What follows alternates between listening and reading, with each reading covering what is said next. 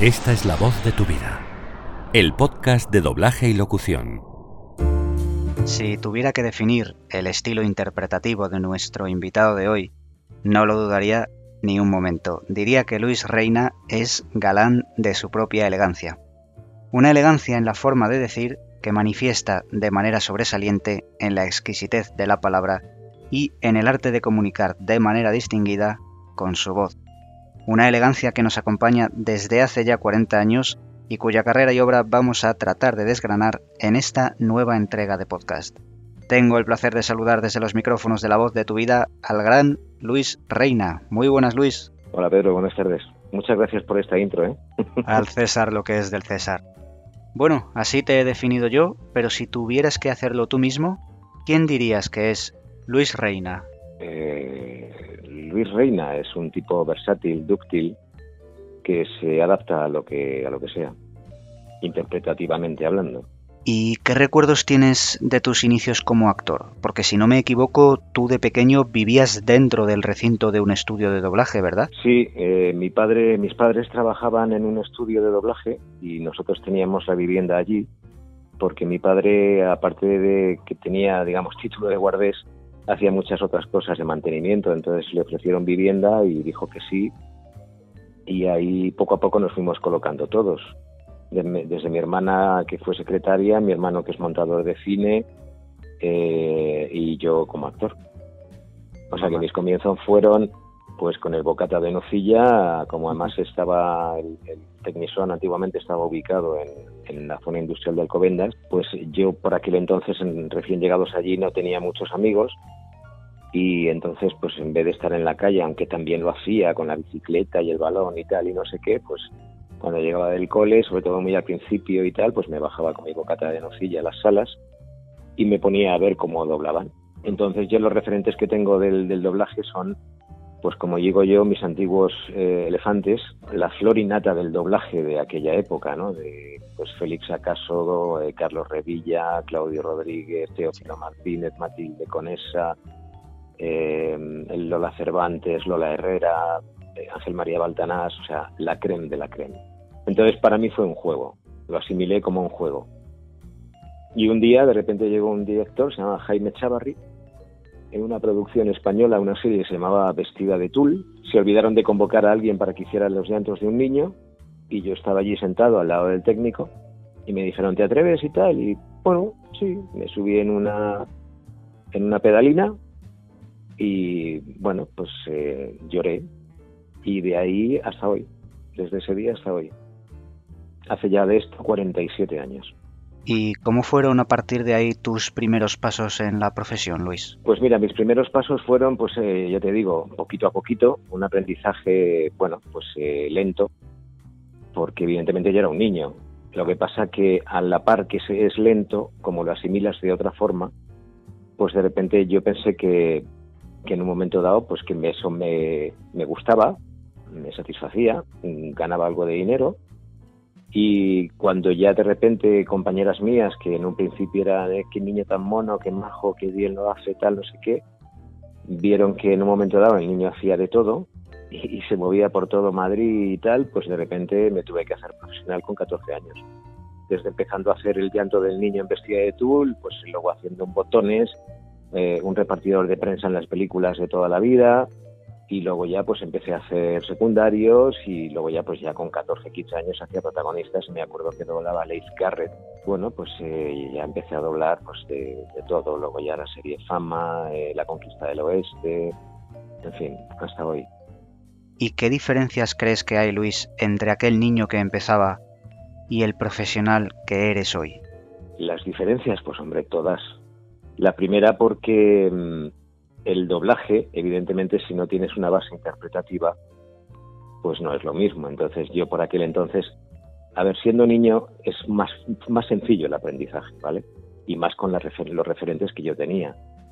Y luego ya, pues con 15 años me fui con la Herrera a hacer cinco horas con Mario, estuve seis meses de gira de teatro, luego estuve en el María Guerrero, en el Centro Dramático Nacional, y quieras que no, el teatro te da una base interpretativa que es lo mejor absolutamente lo mejor. Desde luego. Yo siempre he dicho además que el teatro es donde se curten los actores, no tanto en el cine. A mí yo siempre he dicho que me ha gustado más el teatro que el cine. El cine me parece que, como decía Fernán Gómez, nos pagan por esperar, ¿sabes? Y sin embargo el teatro levantas el telón y no te para nadie. Además, siempre lo he dicho, a mí lo que siempre me ha gustado es poner en pie una función, desde que empiezan con las italianas, que es el repaso de texto en todos los actores sentados a una mesa, que es algo muy bonito, y luego los ensayos, que es, es maravilloso, y luego ya pues el estreno, que es algo grandioso, y luego pues el día a día de una función, que nunca es igual, nunca, nunca dura lo mismo, a lo mejor se alarga cinco minutos, otro día se acorta diez, o sea, es un, el teatro está vivo siempre. Y entonces, bueno, pues con esa base interpretativa de lo que yo era de niño a lo que es a lo que soy hoy, pues es un mundo, evidentemente. Después de 47 años te puedes imaginar. Está claro. Aunque siempre, yo siempre lo digo, en doblaje se aprende continuamente. Sí. Estás aprendiendo continuamente. Pero bien es verdad, Pedro, que del doblaje que, yo conocí a lo que hacemos hoy no tiene nada que ver. Antes nos juntábamos en el atril, incluso, incluso que me acuerdo que nos reíamos porque hacíamos coreografías para entrar al micro y, salir, nos juntábamos incluso hasta cinco y seis personas en el mismo take, ¿sabes? Entonces coincidíamos todos y, bueno, aparte de que lo pasábamos muy bien y que, que había un ambiente maravilloso, pues ahora, evidentemente ya sobre todo con esto de la pandemia, aunque ya antes de la pandemia grabamos en banda porque luego a la hora de, de mezclas es mejor y cada uno de los actores en banda, pues ya no es lo mismo no es lo mismo decir amores a una compañera que no tienes al lado. Claro. ¿Sabes? Que, se nota, que esas cosas se notan eh, eh, a la hora de que fluya la interpretación si tienes a tu compañera o a tu compañero, porque estás haciendo un take complicado de llantos y tal. Si tienes a tu compañero que te está dando el pie y encima hay amistad con ese compañero y tal, pues, pues hay una fluidez que eso se nota y se refleja Ahora, pues lamentablemente, si llegas a las 8 de la mañana y eres el primero en empezar el capítulo o la, tele, o la película de turno, pues no tienes la referencia de ningún compañero. Entonces es muy frío, es muy frío el, doblaje hoy en día. Es más rápido, pero es muy, mucho más frío. Claro. ¿Y eso cómo se hace, Luis? Eh, tú llegas a las 8 de la mañana, grabas tus takes y luego el siguiente que graba sus takes en la misma escena que tú, ¿Qué hace? ¿Le, le ponen tu, tu, audio para coger volumen o tono? No, no, vamos, sí te lo ponen, pero cuando ya he hecho algún, algún compañero, eh, pues el director a la hora de escuchar el take lo quiere escuchar completo con todas las, las bandas que haya. Si en un take hay tres personajes, pues si ya están hechos los dos primeros, cuando yo, por ejemplo, hago el tercero, el director siempre quiere escuchar las otras dos bandas porque siempre hay que mover hacia, hacia arriba o hacia abajo alguna de las bandas para que no se pisen, para que se escuchen mejor y, siempre es conveniente escuchar el resultado de las tres voces juntas. Claro. Oye Luis, si tú crees que con esto de grabar en banda aparte, ¿crees que esto está perjudicando a las nuevas generaciones que salen de las escuelas y no están teniendo la oportunidad que tuvisteis otros de aprender con compañeros en el atril, que al final es importantísimo para ir cogiendo tablas, ¿no? Claro, evidentemente. Mira, ten en cuenta, yo, por ejemplo, aprendí a base de mirar, a base de ver el doblaje, y eso que muchas veces cuando yo ya más o menos me lo tomé un poco más en serio, eh, tanto Carlos Revilla como, como los directores que había por aquel entonces me dejaban ya entrar en sala porque era uno de ellos. Entonces me decían, tú siéntate por aquí y escucha y ve cómo lo hacen los profesionales. Pero yo recuerdo, por ejemplo, que la técnica que yo sigo ahora, aunque ya te digo que con los nuevos, los nuevos medios para, para doblar y tal es otra historia, no tiene nada que ver, porque antes era magnético y se hacían varios ensayos, ahora todo va mucho más deprisa. Yo, por ejemplo, para ver a Ángel María Baltanás, que para mí ha sido el rey del doblaje, era el número uno, eh, yo me ponía, mm, digamos, como de perfil a él, ¿vale? Yo le tenía a él de perfil, porque era un tipo que nunca se aprendía el texto, que es lo que me pasa a mí y a muchos otros compañeros míos de la antigua escuela. Porque yo ahora tengo compañeros que se aprenden el texto y para mí eso es, vamos, me parece un prodigio. Y este hombre leía, tenía un sentido del ritmo prodigioso y leía continuamente y levantaba los ojos, bajaba los ojos al guion, levantaba los ojos a la, pantalla y así continuamente. Hasta el hecho te voy a contar una anécdota, se lo llevaron a Barcelona para, para doblar al el primer Paul Newman que iba a doblar y el director, no recuerdo nombre, le apagó la luz del atril. Y entonces le dijo, eh, Ángel Mari, va, va take. Y Ángel Mari, cuando entró el take, se quedó callado. Y le dijo, Ángel Mari, perdona, ¿qué va take? Y dijo el otro, es que sin luz no puedo leer. Ah, es que usted lee. Y dijo él, sí. Ah, entonces le encendió la luz y era una máquina de sincronizar. Una máquina de sincronizar. Veía la sincronía a la primera. Entonces, todo eso ha cambiado un poco ya porque ahora pues, incluso ya Pedro no tenemos ni atril. Hay muchos estudios que no tenemos ni atril por la, por la pandemia. O bien trabajamos con un iPad que está colocado sobre pues un atril de músico a veces, pero hay otros que ya tenemos el texto ni siquiera en un iPad, lo tenemos en una pantalla y en otra pantalla, en el lado margen derecho, en el margen izquierdo, tenemos la imagen.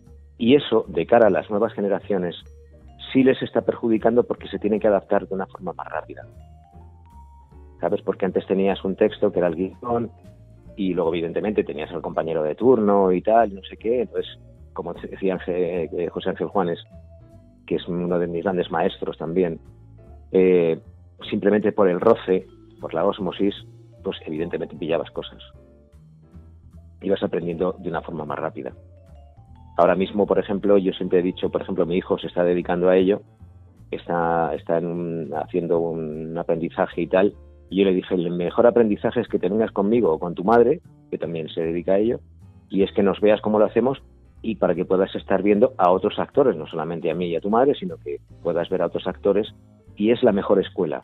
Pero lamentablemente ahora con esto de la pandemia no podemos estar más de dos o tres personas en sala. Entonces ya no puede entrar nadie a ver. Claro. Bueno, pues vamos a ver si poco a poco se va normalizando todo esto y por lo menos volver a empezar a doblar ambientes con varias personas en la sala. Que luego es curioso, ¿no? Que muchos de esos ambientes luego a lo mejor ni se escuchan en el resultado final. Efectivamente, hay muchas cosas que luego con, entre el soundtrack, música que pueda tener debajo, tal, no sé qué, hay cosas que ni se oyen, pero... Pero ahora, por ejemplo, Netflix te obliga a hacer hasta las respiraciones, que yo hay veces que digo, o muchos originales, ¿sabes? Hay, hay peleas y gritos y tal que puedes coger del original, no es necesario hacerlo, pero quien paga manda y de repente llega Netflix y te dice que hay que ceñirse a lo que ellos digan, pues no queda más remedio que hacerlo, pero hay muchas cosas que se podrían coger del original porque no hay ningún diálogo por medio. Que a la hora, por ejemplo, de una pelea, de gestos de correr, de tal, de no sé qué, siempre quedará mejor cogiendo el original, que es lo que se ha hecho toda la vida. Pero ahora te obligan a hacer, pues desde hasta los besos, las respiraciones de los besos, hasta, pues yo qué sé, cuando están, bueno, los suspiros, porque si están muy en primer plano, vale, pero hay muchas veces que dices, si esto, si esto ni se va a oír, pero bueno, hay que hacerlo todo. Cada uno con sus normas, está claro. Oye Luis, eh, para no dejar nada en el tintero, a colación de lo que contabas que decía Fernán Gómez que en el cine os pagan por esperar, no sé si es percepción mía, pero en los trabajos, o en algunos de ellos, en los que has intervenido en series o, en películas como actor de imagen, me da la sensación de que no disfrutas tanto como en cambio si disfrutas eh, haciendo doblaje. ¿Es así realmente? A ver, hay cosas que sí he disfrutado y otras cosas que, bueno, que a lo mejor el papel no, no me gustaba o tal, pero bueno, eh, simplemente por aprendizaje lo hacía todo, ¿no? Pero, pero siempre me ha gustado más hacer teatro que cine aunque bien es verdad que luego han hecho cosas en cine que me lo he pasado bien y que que el resultado estaba más o menos, pero siempre me he sentido más seguro en una sala. ¿Por qué? Porque empecé en una sala. Eh, además es que eh, yo tengo una cosa siempre que cuento cuando me hacen entrevistas. Yo nunca he tenido, pues como te diría, esa fijación como han tenido otros actores, esa vocación eh, desbocada, ¿no? Como me acuerdo cuando hicimos Eduardo II de Inglaterra, que compartíamos eh, con, Antonio Banderas, hacíamos un personaje y estábamos en, la misma, en el mismo reparto con Antonito Banderas. Antoñito en el camerino me decía, joder, es que, es que yo me vine de Málaga, tío, con una maleta y 1.500 pesetas y tal, no sé qué. Yo nunca he tenido esa vocación, pero porque porque yo empecé con, con nueve añitos, era un niño, y bueno, pues ¿te atreves a hacer esto? Va, pues sí, ¿sabes? O sea, yo esa vocación de actor la he desarrollado tiempo más tarde, pero pero tampoco a un 100%, ¿sabes? O sea, no es una cosa que yo dijera, es que o hacía cine y teatro, que era mi pasión. No, lo fui haciendo porque me iban surgiendo las cosas. Y me sentía mucho más seguro en una sala de, doblaje que en un que en un set, por ejemplo, de televisión o en un o en una sesión de, cine, ¿sabes? Si eres muy observado a lo mejor te has podido dar cuenta, pero yo, yo sí, yo me he dado cuenta porque había cosas que, bueno, pues, ya bueno, pues esto hay que hacerlo porque, bueno, pues eh, vamos a hacerlo, ¿no? Pero tampoco era una cosa de decir es que hubiera, eh, no sé, pagado por hacerlo. Pero sí, me sentía mucho más a gusto en una sala porque era mi medio. Mi medio era el doblaje. De hecho, cuando hemos hecho cosas y ha habido que doblarlas porque hasta hace poco no había sonido eh, de referencia, que es el sonido que tenemos ahora en las películas, en las españolas y tal, no sé qué. La inmensa mayoría de las películas españolas, como el sonido directo no era muy bueno, había que doblarlas. Y cuando ya pasábamos del, del, rodaje al doblaje, yo era capitán general, yo ahí tenía una maestría que se notaba una barbaridad e incluso ayudaba a mis compañeros. Con Antonio Banderas, con Antoñito, por ejemplo, en, en, el, en el joven Mussolini, que yo creo que ahí él se dio cuenta de que no sabía lo que era la interpretación, la interpretación sí, perdón, que no sabía lo que era la técnica de la sincronización y se dio cuenta de que le quedaba un poquito grande el, interpretar y sincronizar a la vez. Claro. Entonces ahí se dio cuenta de que, de que era mejor que le doblaran, aparte porque la cantidad de trabajo que estaba haciendo fuera también. Y entonces es que mm, doblarse a uno mismo también es complicado, ¿sabes? Entonces, pues bueno, pues de repente yo llegaba del rodaje y nos metíamos en sala, era capitán general, ya te digo, tenía una maestría que, claro, porque me había criado en una sala. Claro. Que de hecho, si no me equivoco, a ti en su día te propusieron para doblar a Antonio Banderas, ¿verdad? Sí, nos probaron a José Luis Gil, eh, Apache Aldeguer, que es el que le dobla actualmente, y a mí, en sincronía, me acuerdo perfectamente, sí. Y eligieron a Apache. Que oye, no lo vamos a negar. Hace un trabajo estupendo, Pachi. No, Pachi es un monstruo. aparte de es un buen amigo mío y un gran profesional. Sí, sí. Y tiene una voz muy particular que yo creo que a Antonio le va muy bien. Totalmente de acuerdo. Oye Luis, eh, al principio decíamos que tus doblajes se caracterizan por la elegancia que imprimes en ellos normalmente. Sin embargo, tu ductilidad te ha permitido interpretar papeles en estilos radicalmente diferentes, como pueden ser Troy McClure y Apu en Los Simpson. ¿Cómo se consigue eso? Es decir, ¿cómo eres capaz de modular tu voz de formas tan diversas sin que parezca que, por ejemplo, Kevin Bacon y Troy McClure tengan la misma voz en español? Pues por lo que te decía cuando me has dicho que me definiera a mí mismo como, profesional, pues eh, dúctil, teniendo una ductilidad y, quizá experiencia y que te atreves con todo, porque yo me acuerdo que Carlos Revilla, cuando llegó, llegaron los, los Simpson y anteriormente con otras series que te comenté el otro día cuando hablamos por primera vez de los primos lejanos y tal, pues cuando de repente te llegan dos señores de Canal Plus y te dicen hay que hacer unas pruebas de doblaje para este personaje que es de origen griego, yo me quedé a cuadros. O sea, me volví azul como un pitufo. Eh, eh, yo no tengo ni pajolera idea de cómo es. Ahora tenemos quizá un poco la referencia corta del croña que croña de Danone, pero yo no tenía ni idea de cómo era el acento griego adaptándolo al castellano. Digo, es que no tengo ni idea. Y, y bueno, pues hice algo y Carlos Revilla dijo, dale el personaje a, Luisito, que para él era, bueno, él me llamaba Luigi, dale el personaje a Luigi que, que este lo saca adelante, porque es un, es un buen actor y, lo que le pongas te lo saca. Y mira, Pedro, te confieso que los cinco primeros capítulos, incluso creo que llegamos hasta el décimo, que hicimos como 150 capítulos de esa serie, que tuvo mucho éxito por aquel entonces. Los primeros capítulos me salía acento gallego, mexicano, Eh, de todo menos lo que yo quería.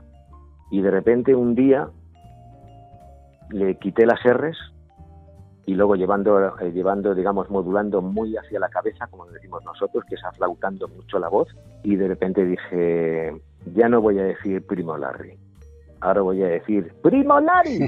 y fue un bombazo.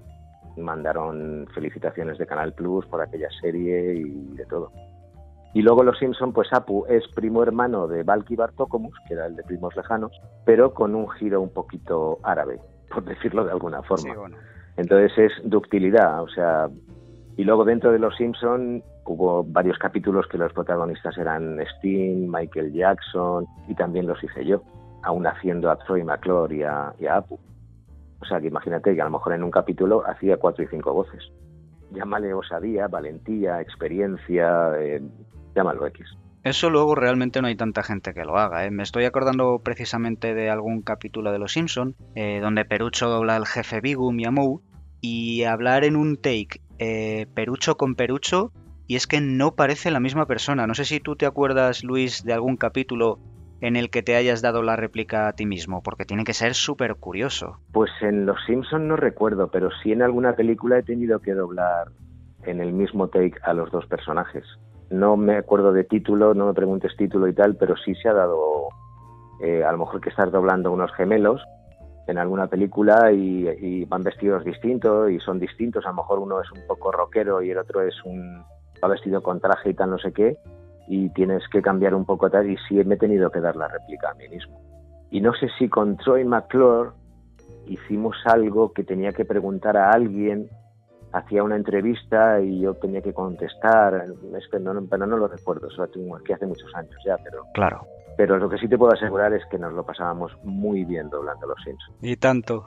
Oye, ¿cómo era ser dirigido por Revilla? ¿Qué recuerdos tienes de las temporadas en las que estuviste en la serie? Bueno, yo es que con Revilla fue uno de mis primeros maestros, por no decir el principal, porque Carlos Revilla era el director artístico de Tecnisón, sí. que era donde yo vivía. Entonces yo recuerdo que cuando él vio que yo despuntaba ya como actor con 12, 13 años y me veía más o menos con inquietudes, pues me enseñó lo que era el mundo del ajuste, el ajuste y la dirección.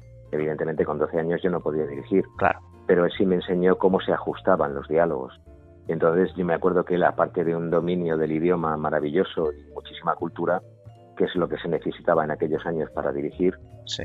él me cogió como cierto cariño, es como que me, que me apadrinó Luego hubo otros, eh, otros actores maravillosos como Luis Martín Carrillo, padre de Luis Manuel, que también fue el que me hizo profesional con 14 años, Rafael de Penagos, eh, Claudio Rodríguez, eh, una serie de, actores como que eran pues como mis tíos, ¿sabes? Porque me habían conocido desde niño. Claro. Y yo, pues eso, ya cuando me fui a la mili, por ejemplo, pues tengo, como decía, y como dice el pobre eh, decía Penagos también, eh, eres el único, el único personaje de la historia del doblaje que ha hecho un take en pijama, vestido de militar y vestido de civil. Qué bueno. El único. Digo, pues sí, efectivamente. Digo en pijama, Pedro, porque había en la serie Fama y en otras series, que yo estaba fijo en esas series, pues yo si tenía un take a las 8 de la mañana y el siguiente a las diez y media, yo me levantaba con mis 13, 14 añitos, me acuerdo que ya lo fue motivo de coña, porque lo hice un poco aposta, fui, hice el take en pijama y me volví a la cama. Y luego cuando estaba haciendo el servicio militar, como seguíamos con, eh, con otras series y con, y con fama sobre todo me acuerdo, pues eh, eh, a veces llegaba tan apurado, tan apurado del cuartel que tenía que entrar en sala vestido de militar. Y hacía la serie vestido de militar. Ah, bueno. Y José Ángel Juanes, que era el director de, Fama, pues eh, se tiraba de risa, claro, me decía, fíjate que viene en pijama. digo, claro, José Ángel, si es que ahora me voy a la cama, que luego hasta las diez y media no tengo el siguiente take. Vale, vale, pues venga, venga, hazlo y vete a la cama. O sea, cosas que evidentemente porque era un niño y tenía la vivienda allí en el estudio. Sí. Pero es una, una anécdota. Buenísima. Por cierto, hablando de direcciones, una de las series en las que has trabajado últimamente es Los Originales, cuyo grueso se dobla desde Barcelona, a excepción de unos pocos personajes que, por continuidad de su antecesora Crónicas Vampíricas, los dobláis desde Madrid. ¿Hay alguna diferencia cuando doblas algo de otra ciudad? ¿Te dirige alguien desde el estudio en Madrid? ¿Recibes instrucciones, en este caso, de la directora, de Teresa? No, Teresa lo que sí nos dijo los, primeros eh, capítulos que hicimos sin el director en Madrid porque los originales empezó doblando en Madrid. Luego no sé qué pasó, por un problema de ajustes y que el director que lo llevaba por aquella época se negó a trabajar con el ajuste de, otra persona y tal, no sé qué, dejó la dirección. Y entre Cholo, Olga y, tal nos pusimos de acuerdo y nos dijeron, si queréis hacerlo en Madrid, no vais a tener director. Entonces, pues no teníamos director. Entonces, nos tenemos un, un papel que es una guía de los nombres, de cómo tenemos que decir los nombres para que cada uno lo diga como se dice en el original normalmente. Y entonces Teresa nos hace las listas. Si tienes alguna duda, yo cuando he tenido alguna duda así seria, la he llamado, que es un encanto de mujer Teresa, me la ha resuelto y seguimos trabajando, pero no, no, no tenemos a nadie en sala, lo hacemos nosotros. Estamos el técnico y, y Cholo, David, Olga y yo, que creo que somos los que lo hacemos desde aquí. Y felicidad. Efectivamente. Bueno, pues mira, te voy a contar una anécdota a colación de esto de la pronunciación de los nombres. Hay un capítulo en el que entra un personaje que digamos que se llama Celeste, pues tú personalmente la llamas Celeste y en Barcelona la pronuncian Celeste. no me extraña, porque, fíjate, te voy a decir, eh, mi personaje se llama Elaya. Elaya, ¿vale? Pues eh, hay muchos, muchas veces que yo lo he oído de compañeros que ya han hecho su banda que le llaman Elaya. Sí. Y claro, yo de repente me giro al técnico y le digo, ¿cómo? Pero yo no soy Elaya. No sé, dilo de las dos formas y a ver qué pasa. Y entonces es como de, bueno, pues hacemos las dos formas entonces, cuando a mi personaje le pregunto, ¿cómo te llamas? Y digo, el Aya o el Ailla, depende. ¿Sabes? No sé, hay veces que, que, cosas que se escapan. Y ahora es raro ¿eh? que se escape algo, pero, pero sí. Me extraña que yo dijera Celeste, pero bueno, si tú eres seguidor de la serie. sí, sí, pero bueno, es un personaje pequeñito, así que no tiene importancia. Luis, para ir finalizando, ¿de qué te sientes orgulloso a lo largo de tu carrera profesional? ¿De qué me siento orgulloso en mi vida profesional? Pues yo creo de haberme, de haber estado, de, codearme en los atriles y en, y en las tablas de escenarios con la cantidad de grandísimos actores y de buenos amigos con los que me he codeado en, a nivel profesional. Sobre todo me quedo con eso, con, con el periodo de aprendizaje que yo tuve siendo niño, de cómo me, con el cariño que me trataba todo el mundo, mis compañeras, mis compañeros, eh, todos los que te nombraba anteriormente y los que tengo ahora, ¿no? Que tengo grandes amigos en la, en esta profesión. Y yo creo que me voy a quedar con eso, porque a nivel profesional, pues eh, a la hora de decir que con qué trabajo te has sentido más realizado, tal, no sé qué, pues yo siempre lo digo, hay una serie fantástica, se llama Hermanos de Sangre, sí. que fue de un trabajo eh, ímprobo, ¿sabes? O sea, había gritos eh, porque eran las trincheras, bombas, tiros, recuerdo sobre todo el, tan nombrado sanitario, sanitario, y era una serie tan sumamente real, tan sumamente realista, que me lo tomé tan en serio, tan en serio, que me llegué a quedar afónico más de una vez. Y, también me quedo con, los doblajes que hago de Kevin Bacon, que aunque ahora hay muchas películas que llegan a Barcelona y la dobla también otro compañero allí, pero cuando quedan aquí en Madrid las hago yo y es que es una, es una maravilla doblar este, este tipo de actores, porque como son tan buenos, con que te dejes llevar, te sale solo. Sin embargo, doblar a un mal actor es muy complicado. Pueden llegar a hacer pausas que dices, ¿cómo es posible que puedas hacer en una misma frase tres y cuatro pausas? Y coges a un gran actor, como puede ser Damien Lewis en Hermanos de Sangre o, o a Kevin Bacon en las cosas que hace y que le he doblado, es que es una delicia, es que, es que lo dicen todo, como decimos nosotros, por derecho, ¿no? Eh, se saben el texto e interpretan y es una gozada doblarles. Desde luego que sí. Pues Luis Reina, por mi parte ha sido un auténtico placer tenerte con nosotros aquí en La Voz de tu Vida. Muchas gracias y, y la intro te la firmo, ¿eh? Eso está bien. Pues lo dicho Luis, muchísimas gracias y sobre todo por, por ser parte importante de la vida de tanta gente gracias a tu voz. Pues muchas gracias.